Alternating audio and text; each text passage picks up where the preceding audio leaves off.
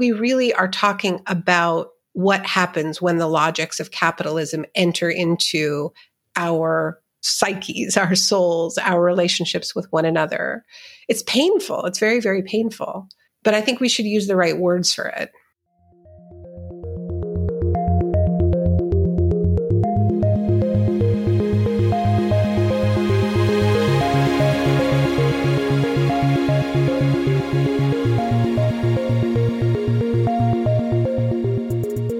Welcome to Tech Won't Save Us. I'm your host, Paris Marx. Welcome to 2024 and a new year in Tech Won't Save Us. My first guest of the year is Naomi Klein.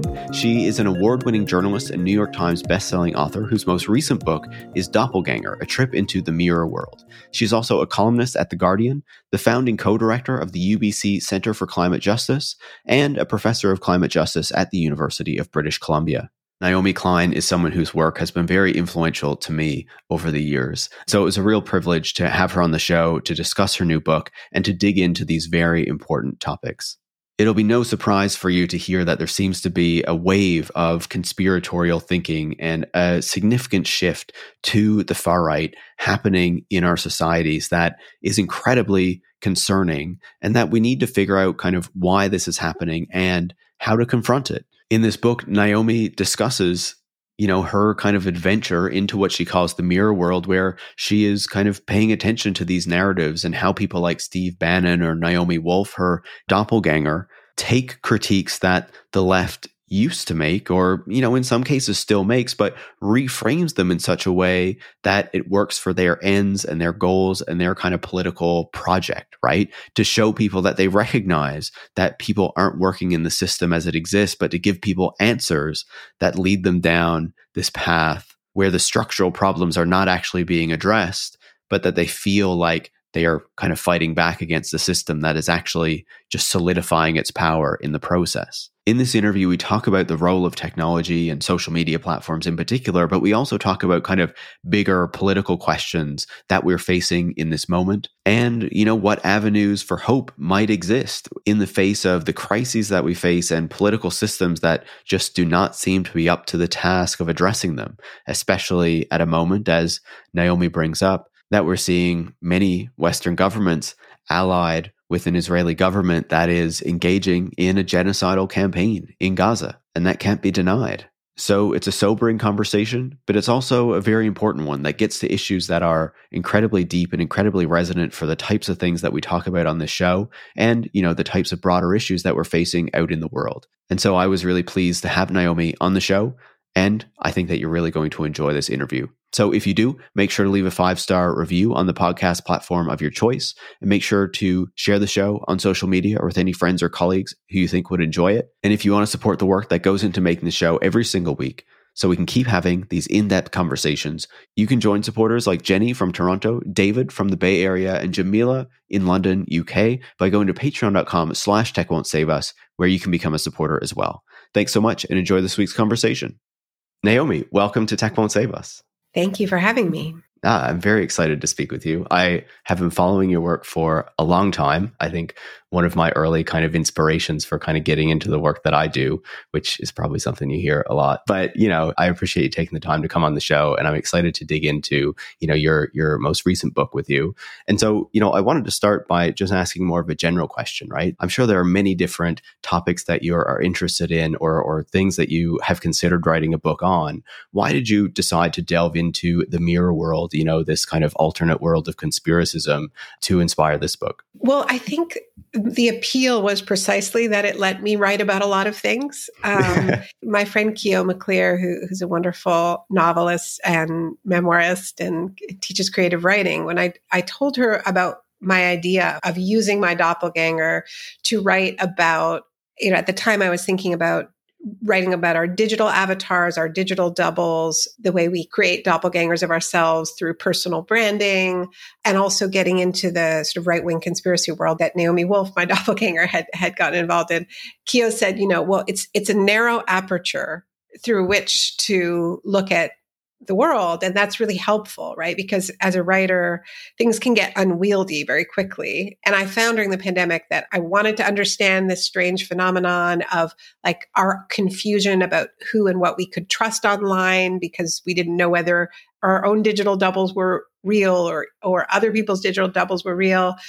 Also, the phenomenon of more and more people who were known as kind of prominent leftists or liberals flipping over to the right. And then I realized it was a really great way of talking about fascism and that a lot of novelists and filmmakers had used the figure of the double, the doppelganger, to reckon with the menace of the idea that whole societies have evil twins that we can flip into. And, you know, friends of mine in India and Italy were going, it's happened. We've turned into our evil twins, you know, uh, uh, the crowd is now the mob. So yeah, I realized that it was this really kind of generous tool that would let me look through a narrow aperture at subjects that were so large that without that narrow aperture, I would just get lost. You know, Timothy Morton's phrase hyperobject comes to mind. It, it was a way to tame a lot of hyperobjects that were just too big and I could shrink them down to to the size of a double. I, I, love that. And I think it will resonate with a lot of listeners who've also been kind of wondering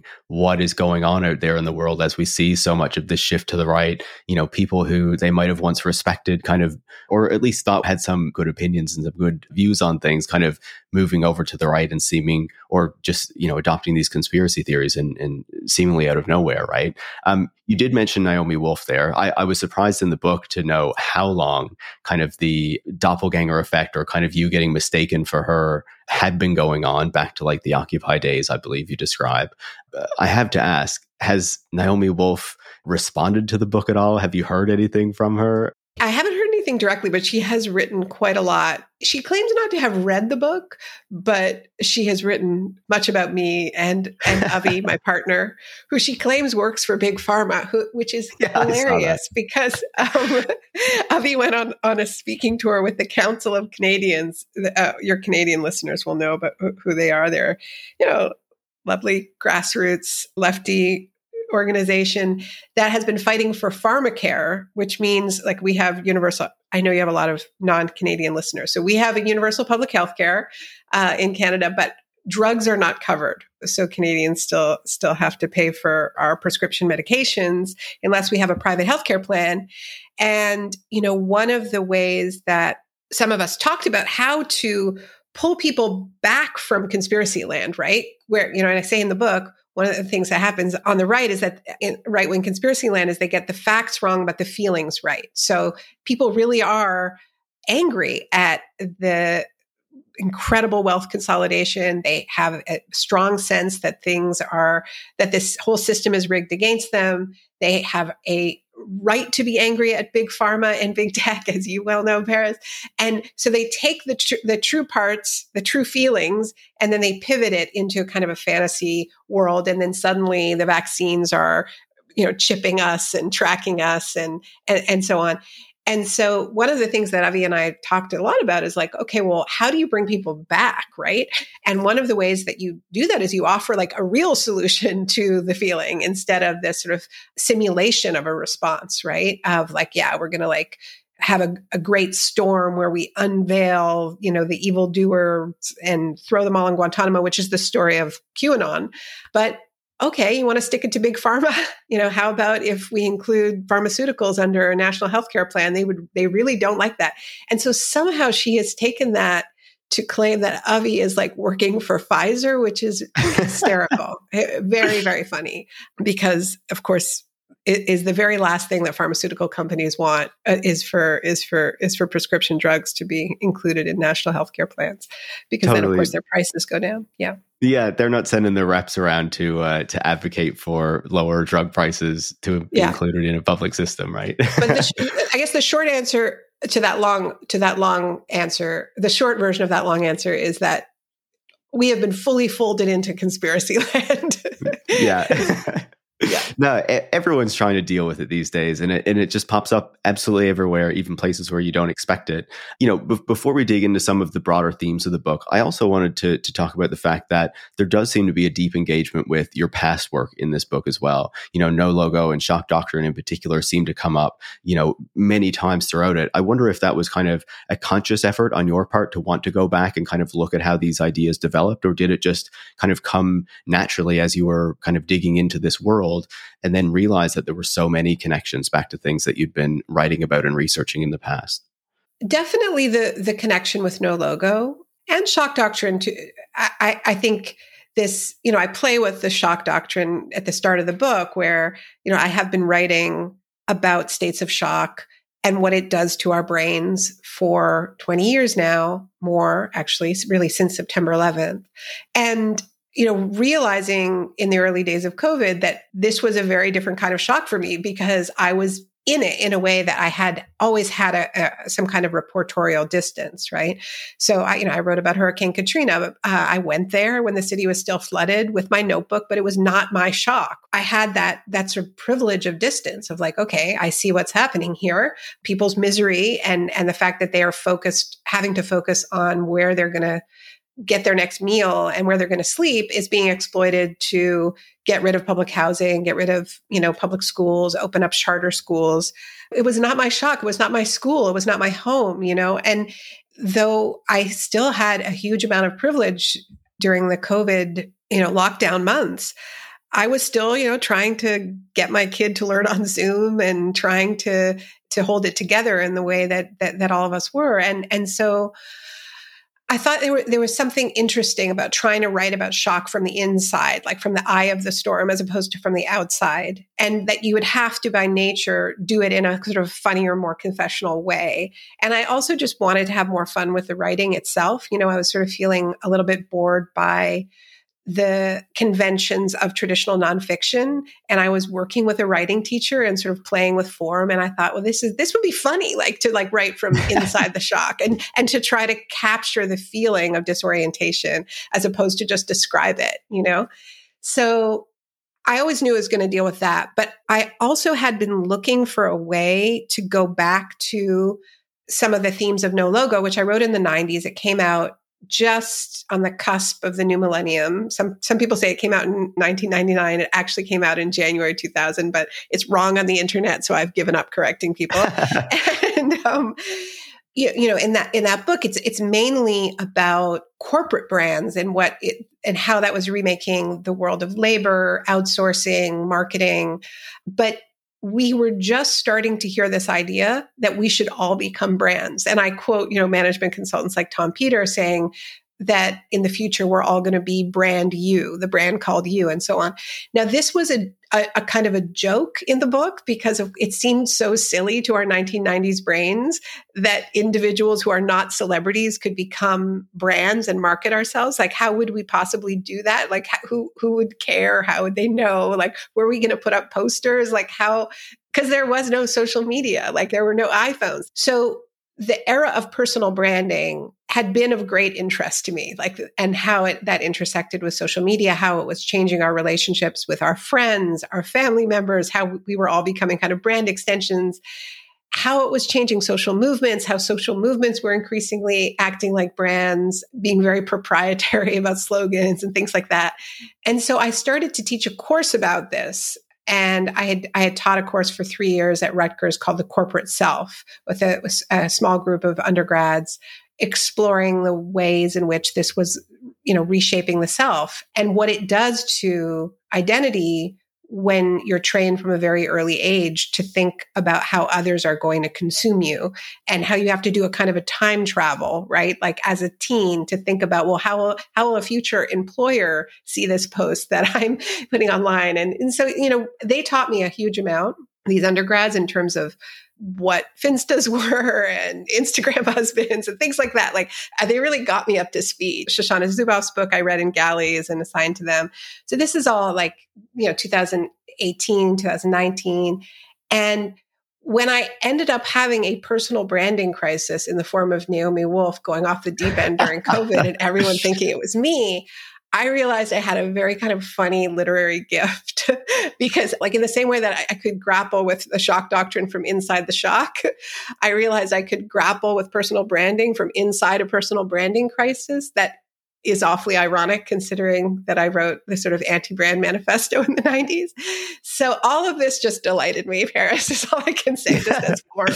So, yeah, it was always an attempt to go back to that material, but in a different register you know, like with the, the sort of benefit of time, you know, and distance and be able to have more of a sense of humor about the fact that, yeah, I wrote an anti brand manifesto in my 20s and then became a brand myself. And, you know, all these companies launched no logo products. And I ferociously denied that I ever was a brand, even as I obviously was one. And so, yeah, the book became a way to just sort of play with all that a it. Yeah, I love that because you know you absolutely feel those pressures today it almost feels like regardless of kind of the situation that you occupy right? Like you don't really need to be some kind of big public facing figure to still be considering how you present yourself online you know how people see you. Think about you know the way that even people just curate their instagram profiles to try to or, or the photos that they post on facebook or whatever to try to show that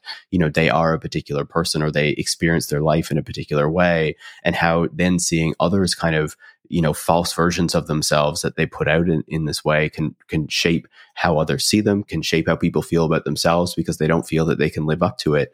It even shapes how you relate to you know seismic historic events because you aren't you don't necessarily have the freedom to just have a reaction to a horror that is not that is not about you at all except in the sense of maybe how you might show up. But because you have to do this sort of mental flip of like, well, what am I going to say about this? Even if, even if you're an undergraduate with, you know, 500 followers or whatever it is, you're still having to have an almost instant reaction of, what will I post about this? Not so that I express it, but so that people will think the right thing about me. So this thing that is not at all about you suddenly becomes about you very, very, very, very quickly.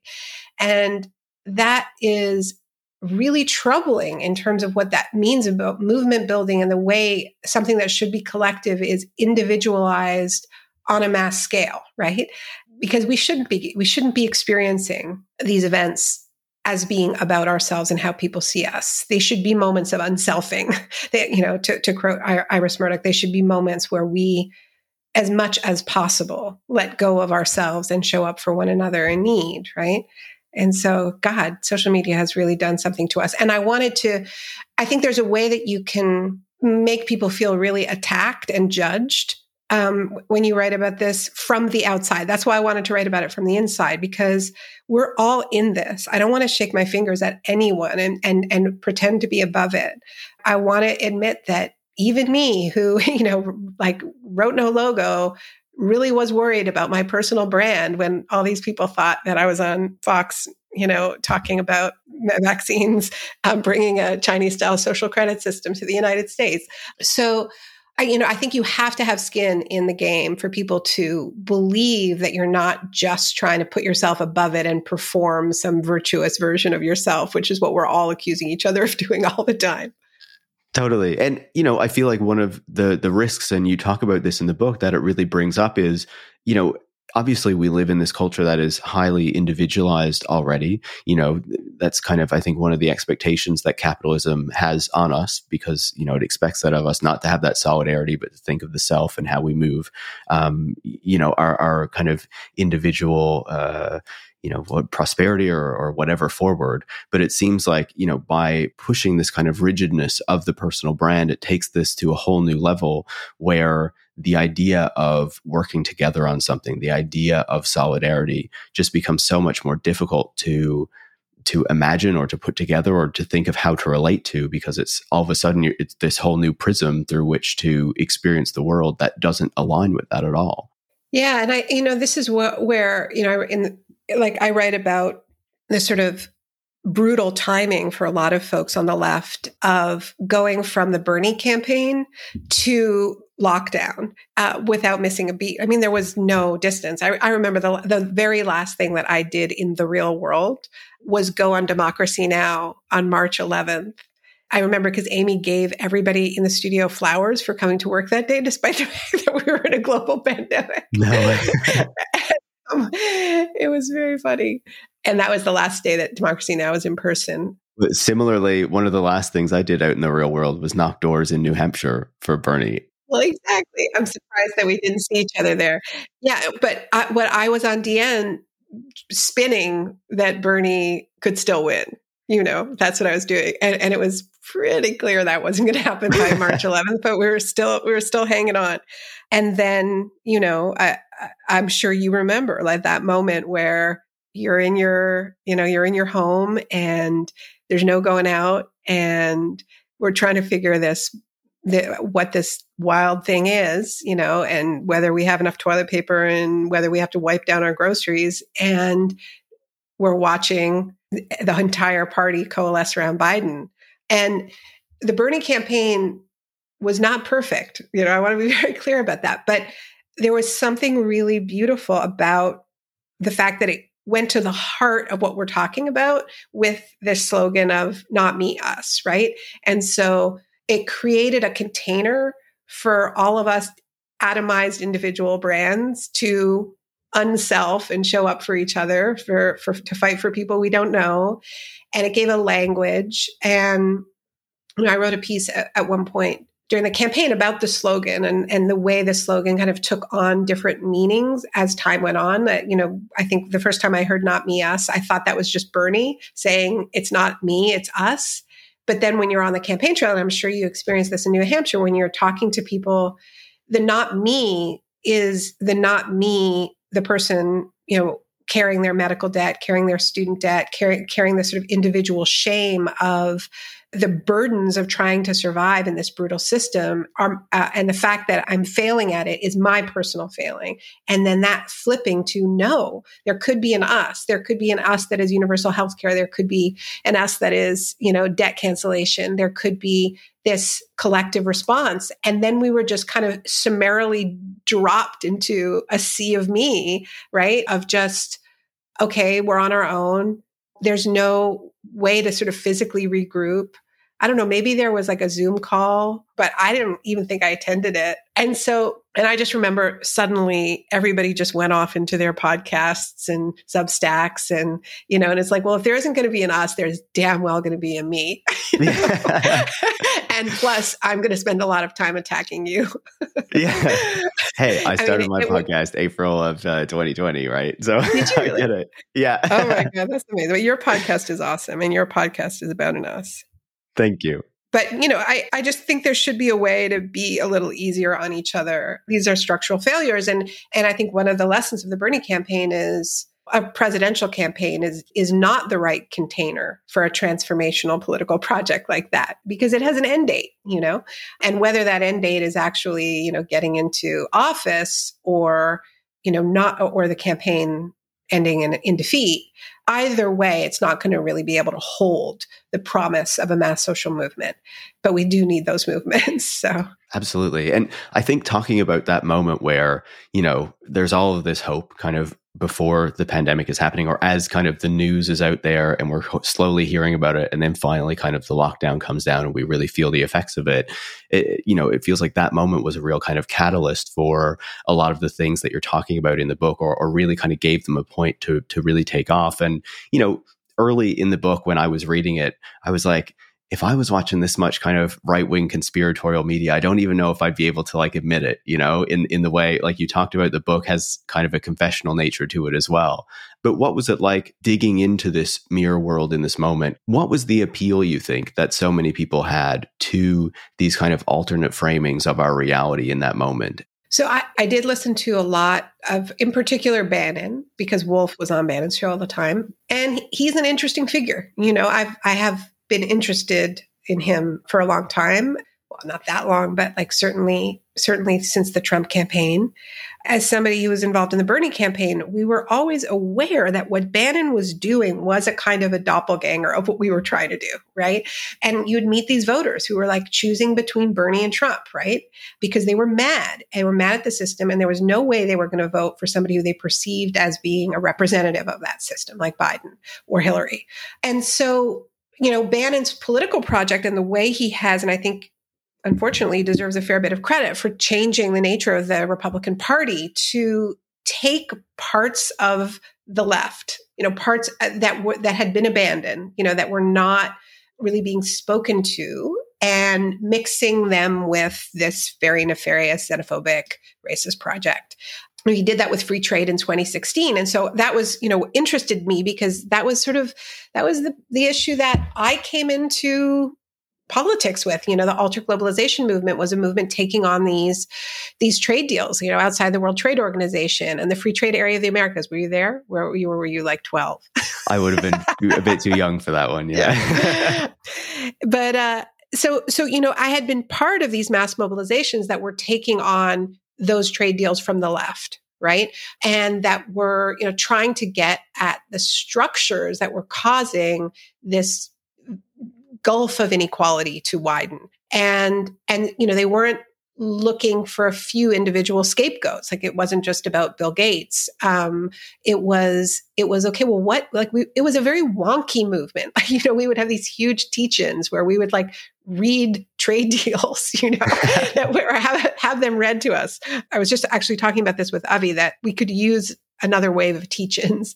You know these deals advanced because they were so arcane. They were kind of like what Zuboff and others write about, about the terms of service agreements, right? Where it's like, you know, no one's going to read it. So you just press accept, you know, like, like NAFTA was like a phone book and it was just assumed that it was too complicated for regular people to be involved. So the alter globalization movement was really it was uh, there was a ton of popular education. It was just like regular people reading these agreements finding out what was in them and what it meant to privatizing water and education and you know monsanto's hold on agribusiness and so on.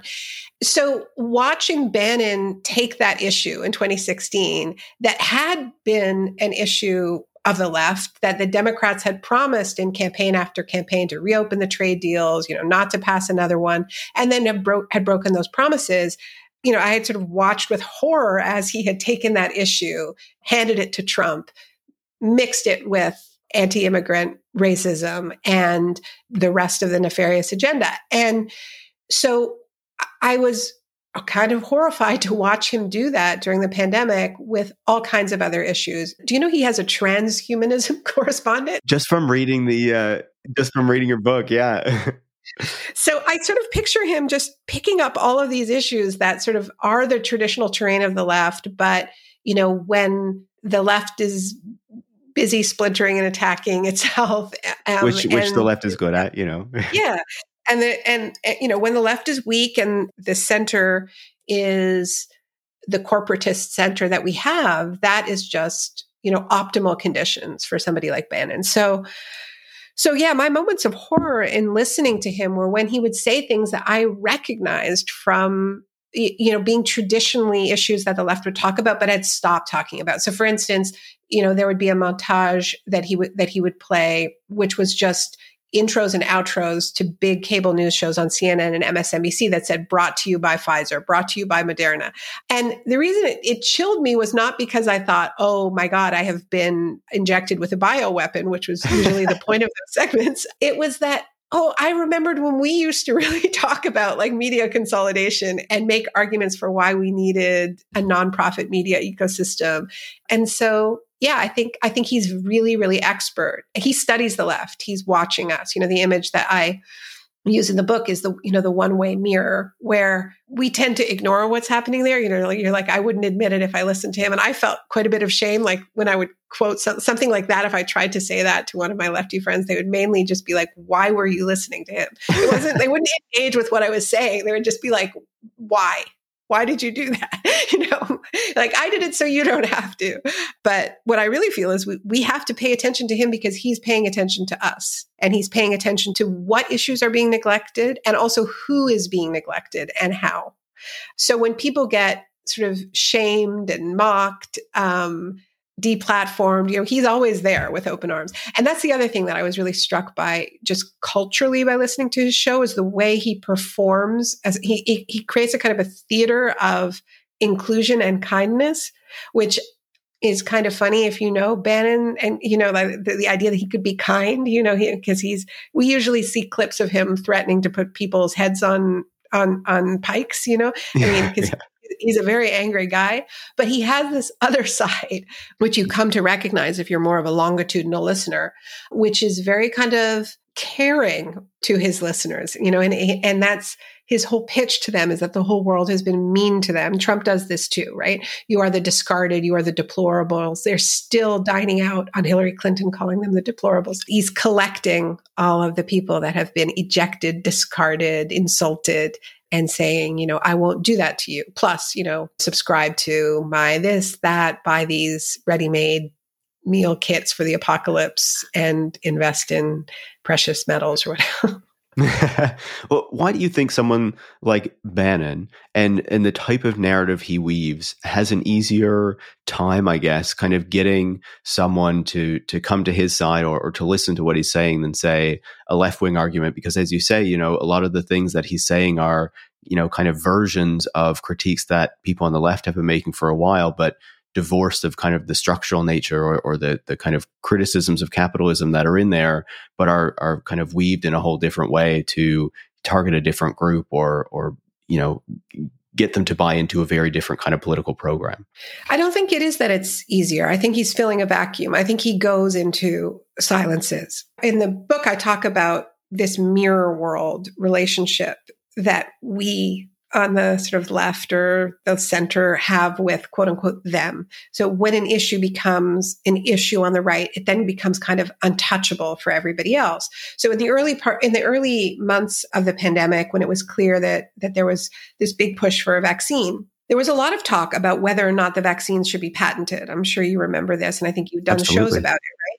But if we're honest, that was not a major rallying cry for leftists during, d- during the pandemic. You know, maybe we tweeted about it. There were a few NGOs that really made it their issue, but there was not a mass movement when I saw the trucker convoy set, shut down Ottawa, that was my first thought. Why didn't we do this? like, why didn't we shut down Ottawa? In the sense that they, this was a, a, mass movement of the kind that I've been involved in.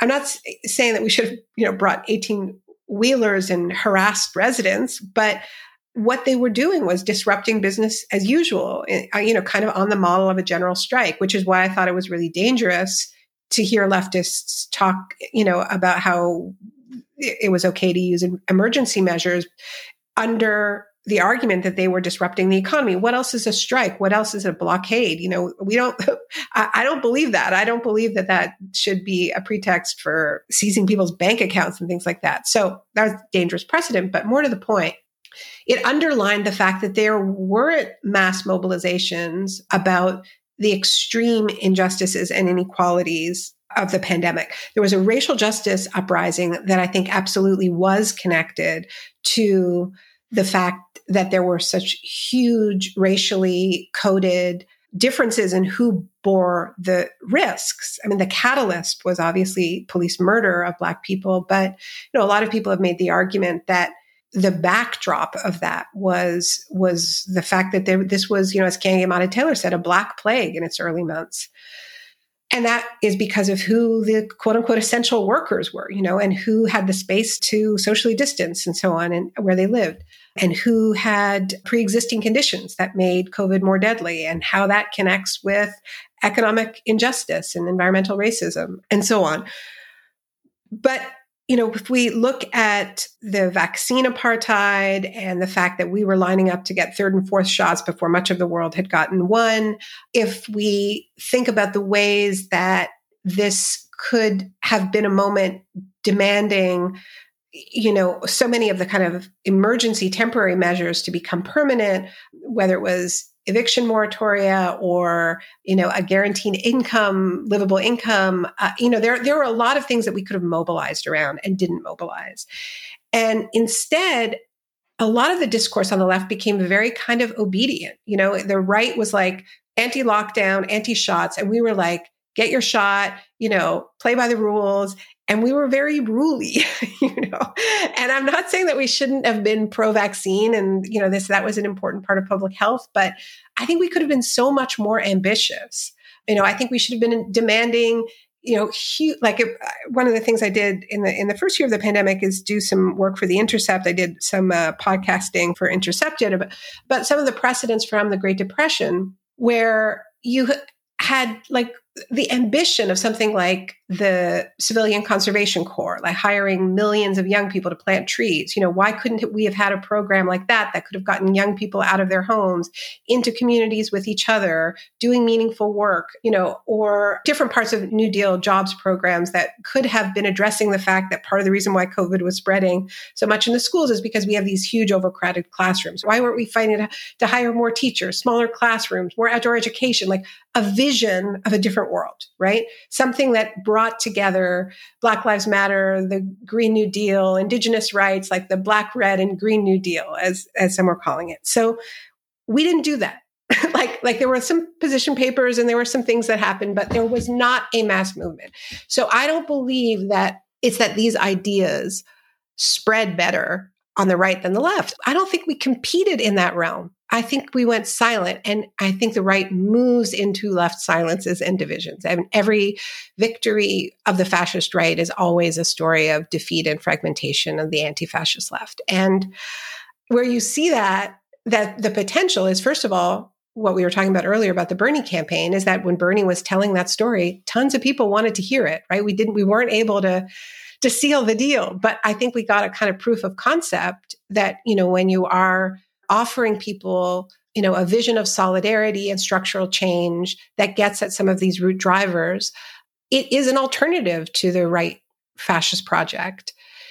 And even something like the UAW strike is another one right? And you know seeing Shawn Fain out there in the media in his eat the rich t-shirt you know saying like record profits means record contracts that to me is how you fight conspiracy culture on the right. Like you actually offer people something real, right? But if you don't, if that isn't on offer and it's just like vote for Joe Biden, you know, get your shot or whatever it is, there's going to be a, a lot of energy for those Steve Bannons of the world to tap into. Um, but I don't think it's that they've got a better pitch. You know, I think their pitch is worse. All they really have to offer is sadism, which is something, you know, as China Miéville will remind us, it's not nothing. Totally. And, you know, I, I think kind of picking up on that, it's interesting to hear you describe it that way because I guess you know in in a sense they were acting in a void. You know, after the kind of defeat of the Bernie campaign, there was not much else to rally around in terms of you know there were there were not many uh, alternatives being offered. So you had the right being able to take full advantage of this moment. I want to pivot a little bit, and maybe you kind of already sort of got to the answer to this question, but you were talking about tech, and you know when it comes to this kind of radical right, this mirror world, a lot of it does take place online through social media, through these various platforms.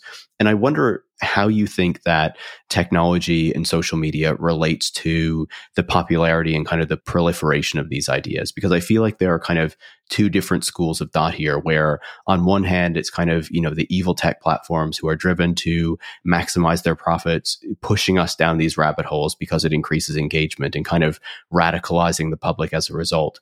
And then on the other side i feel like there's an argument where it's more that sure you know the tech plays a role in this but it's one of a number of factors and, you know, what explains it more, I guess, is just the fact that a lot of people are having a really hard time. The material factors are kind of working to make people, you know, seek out alternatives. And this is one of the things that they're finding most prominently. So I guess where do you kind of fall on the question of the role that tech plays in all this? I think it's pretty important. Uh, this business model, the, uh, this privatization of discourse and interpersonal relationships and the spaces where movements organized all happening on these corporate platforms to me is just part of a story of capitalist enclosure. Like it's just the latest phase of it. And of course it has a tremendous effect on our interpersonal relationships because they are enclosed.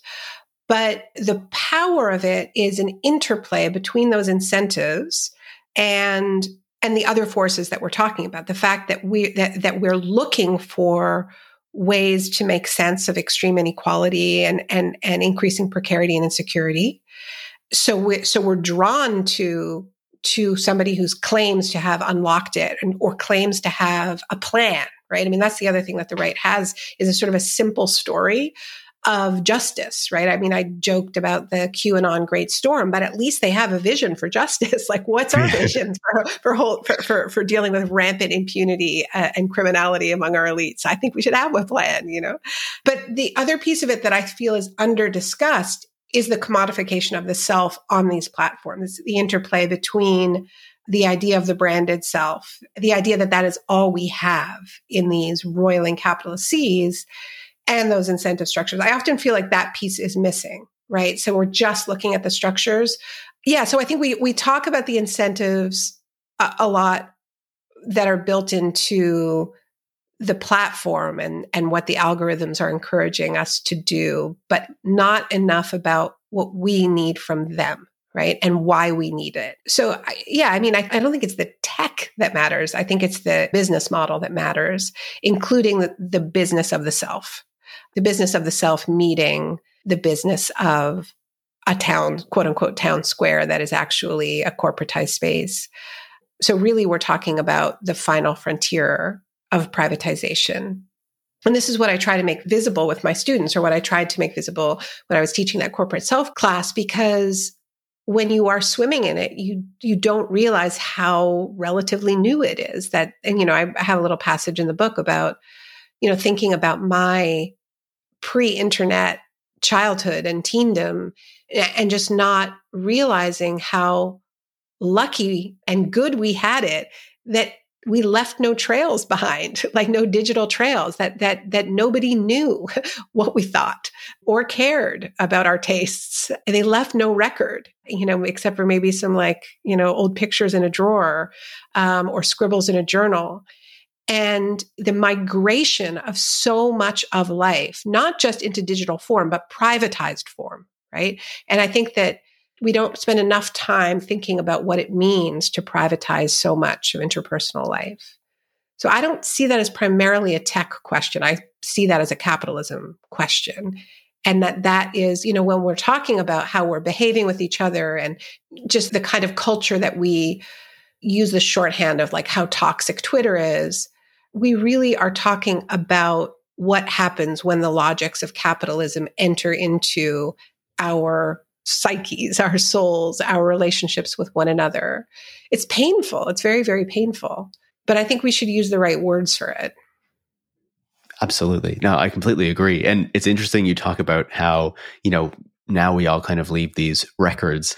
A few years ago, I kind of went mm-hmm. back to try to see if I could like clean up some of that kind of, you know, delete some old accounts and things like that that I used when I was a teenager and just found that it was so you know if the websites were still up some of them were gone but it was hard to even do that because then there are usernames you need to remember and passwords and maybe you don't have the email address that you used to set it up if you forgot the password. So it just kind of sits there like you don't have the ability to even do that if you want to it's weird. That is like a doppelganger thing, like that there is a you that exists outside of your control, right? Yeah.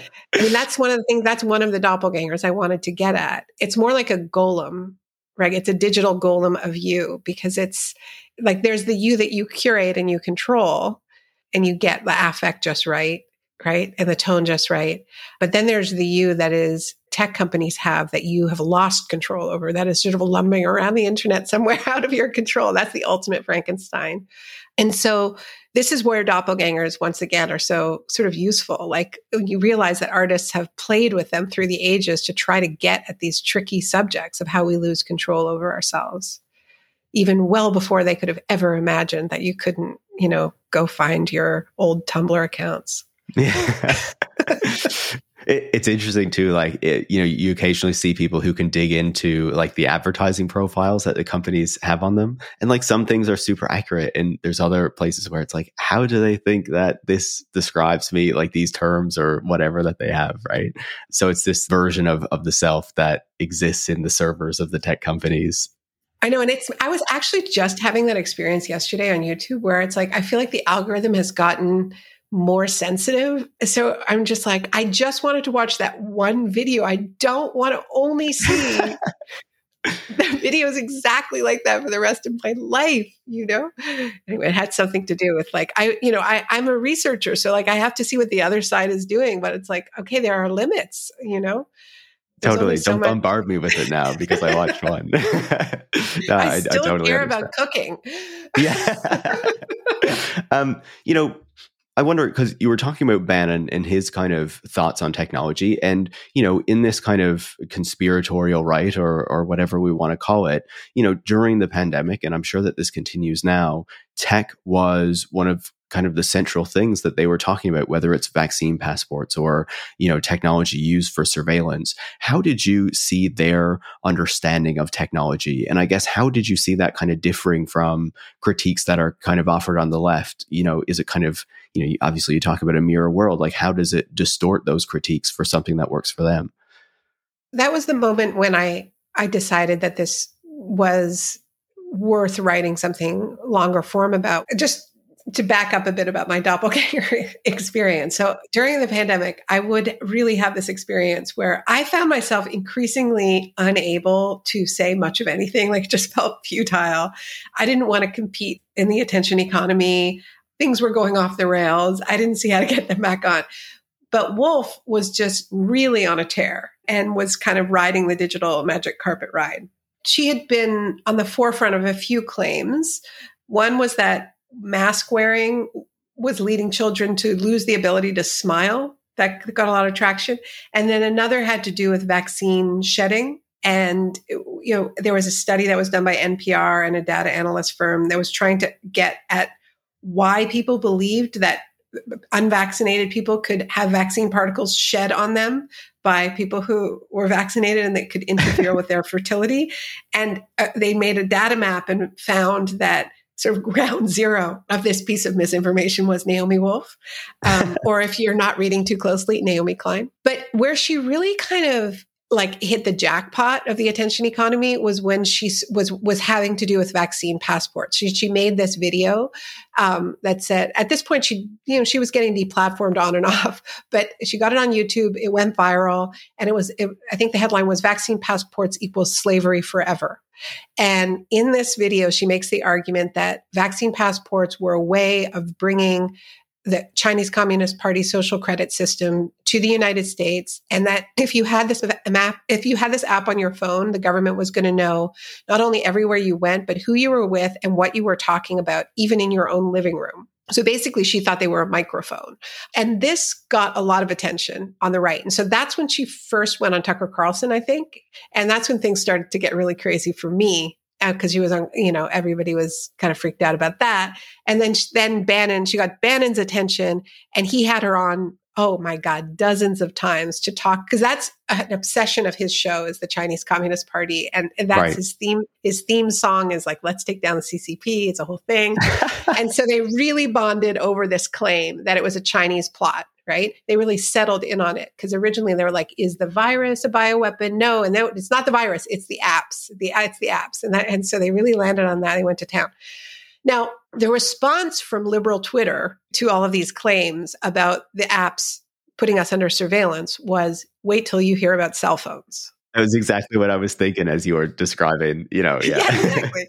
I think I retweeted that. It's possible that I retweeted that. I know I laughed when I saw that and I felt very smug, you know, because this is this is what we know. This is what you you have been covering for years. This is what my what we studied in our class. It's like you know, there's a New York Times piece like your cell phone knows what you did last night. it, it isn't afraid to tell, and it was all about you know sharing you know location tracking data that sort of world weary knowing retort, wait till they hear about cell phones, implies that we are okay with it. right? Right. but the, the, thing about her, but I'm not okay with it, right? But the thing about what she was doing with Bannon and Carlson is they were they were telling a story that projected all of our collective surveillance fears um, onto this one app, which is great because it means that if you take if you get rid of the app, if you don't get the app, then you don't have to worry about surveillance. And that's another example of them having taking an issue that is traditionally or should be an issue of the left, you know, high tech surveillance, privatizing our lives. That's a good left issue. And then kind of warping it, taking the fears, projecting it onto something that is not really doing that. Those apps know they couldn't listen in on our phone conversations. Doesn't mean they were a great idea. Doesn't mean it's a great idea to digitize access to uh, restaurants and public spaces. I'm not a fan of that. I still get frustrated when I go into restaurants today and they still have the QR code menus. Yeah. Oh, thank you. I thought all young people were okay with that. I'm glad to hear you say it. it makes me feel better. So that's, I think, a, a good example of how all our tech fears get absorbed and just, you know, kind of turned into a doppelganger uh, of, the, of themselves and and of course, it, you know, Bannon isn't interested in regulation that is going to challenge the surveillance model. I mean, if we think about what he did with Cambridge Analytica back in the day, he seemed to be okay with taking our data um, and selling it to third parties. Um, so, you know, or the fact that he was funded by the Mercers, you know, and that was their whole business model. So, but it doesn't matter. Nothing matters. like, nothing, it doesn't matter if it's true. It matters if it feels real. It matters if it's if it's speaking to something real, and he's good at that. No, absolutely. And so, you know, obviously we've talked about how the conspiratorial right has kind of taken these narratives and shifted them. And obviously, we see them more and more making their way into mainstream politics in many parts of the world, right? As we see more and more governments or, you know, more and more kind of far right parties making gains in parliaments. Um, you know, obviously, things are not looking so great for the next US election, even up here in Canada, you know, uh, with the influence of these things on the Conservative Party and how these things are spreading. It looks not so great, especially at a moment when we have all of these crises that we need to collectively address and deal with. The climate crisis, biggest of all, but certainly not the only one. So I wonder, you know, after writing this book, after looking into this world, where do you see hope that we can kind of turn this around, that we can address these problems when it does seem that many things are going against us? Interesting. I'm not sure I feel hope in the short term, like in, in the time frame of the of the next wave of elections, I think we're in big trouble. And I think we were in big trouble before, but the alliance of center left, really centrist, corporate centrist political parties like Trudeau, like Biden's Democrats, with Netanyahu's genocidal violence in Gaza is catastrophic in a way that we have yet to reckon with because the only thing they've ever had is fear of fascism. You know, if you don't vote for us, the fascists are going to get in. The fact that they have aligned themselves so closely with a fascist government in Israel, Israel that is openly committing genocide against Palestinians is going to harm them and harm all of us. And I mean, it's obviously harming Palestinians most of all. It doesn't even bear comparison, but there's, to me, you know, a particular horror in the fact that a state that claims to speak, you know, on behalf of Jews everywhere and to exist in the name of Jewish safety is actually actively helping fascist parties cleanse their reputations, like Giorgia Meloni, you know, palling around with Netanyahu and Marine Le Pen marching against anti-Semitism in France. But, you know, what I'm talking about is the fact that I think we are all seeing a modern iteration of fascism right now with Israel's stated genocidal intent for Palestinians and its actions, acting on those. And so for liberal politicians, you know, both small and L and large L, to stand with that project and then turn around and say to voters, vote for us or you'll get fascism. You know, after we've watched a genocide live stream, I don't know how that pitch works. I just don't. I don't know how it works. And I'm not saying that there's no difference between Biden and Trump. I think there really is. But I just think that this is the implications of what is happening globally. We have not begun to reckon with. Where I get some hope, and it is qualified, is that I think there's been unprecedented levels of both solidarity and principled truth telling that is i think what where we are right now is really in like a battle of narratives of stories about how the modern world was born. And the battles over you know critical race theory you know over denying the genocide uh, in the residential schools here in canada all of this you know predates Gaza. But what's happening is that though, you know, the, like uh, when I say all of the, the war on memory, predates Gaza. But now you have this ferocious kind of new McCarthyism that is specifically taking aim at people who are drawing connections, right? So, you know, indigenous people who are saying, well, there's a connection between settler colonialism here in Canada and settler colonialism in, pa- in Palestine, you know, or attacks on Black Lives Matter and, and publications like Hammer and Hope for publishing works by Palestinians that draw connections between militarized policing in the US and mass repression, surveillance, incarceration of Palestinians. So when I say there's two stories, you know, it, and this is what I get into in, in the book is like the, the, the, doppelganger I'm most interested in and, and that I most fear is, is the fascist double at the, at the core of our societies. And the story I grew up with in Jewish day school, and that I think is the sort of mainstream Western story of the Holocaust, sees the Holocaust as exceptional and as a rupture from an otherwise sort of cheerful story of Western Enlightenment. And that when, you know, the virtuous allies defeated Hitler, you know, the world was set right. There was always another story that reckoned with what Hitler had learned from settler colonialism, the technologies of enslavement, of the Bantustans that saw, as Aimé Césaire did, the Martinican intellectual and poet, politician, that this was colonialism turned inward in Europe. And if you think about Raoul Peck's documentary, Exterminate All the Brutes, that came out in 2021, I believe, this was you know building on Sven Lindqvist's book, Exterminate All the Brutes. Title comes from Conrad, um, in the context of you know colonial exterminatory rage in Africa, and makes the argument that the logic of extermination is at the heart of the European project. It can be traced from the Inquisition through the Crusades, the pillage of Africa, and the Holocaust. It comes home to the heart of Europe. That's the story that is trying to be told. And it has tremendous implications because it explains it's the only story that can explain the extreme inequalities that scar our world. It's the only story that can explain why our governments have done nothing except for accelerate the climate crisis because they knew that the crisis would follow the same lines of, of inequality and dispossession that colonialism did. So if you look at who is getting attacked right now in this McCarthyite wave, it's people who are daring to connect the dots. It's like an indigenous art curator, Wanda Nanibush at the AGO getting fired after she posts on Instagram that there are connections between colonialism here and colonialism there, between genocide here and genocide there.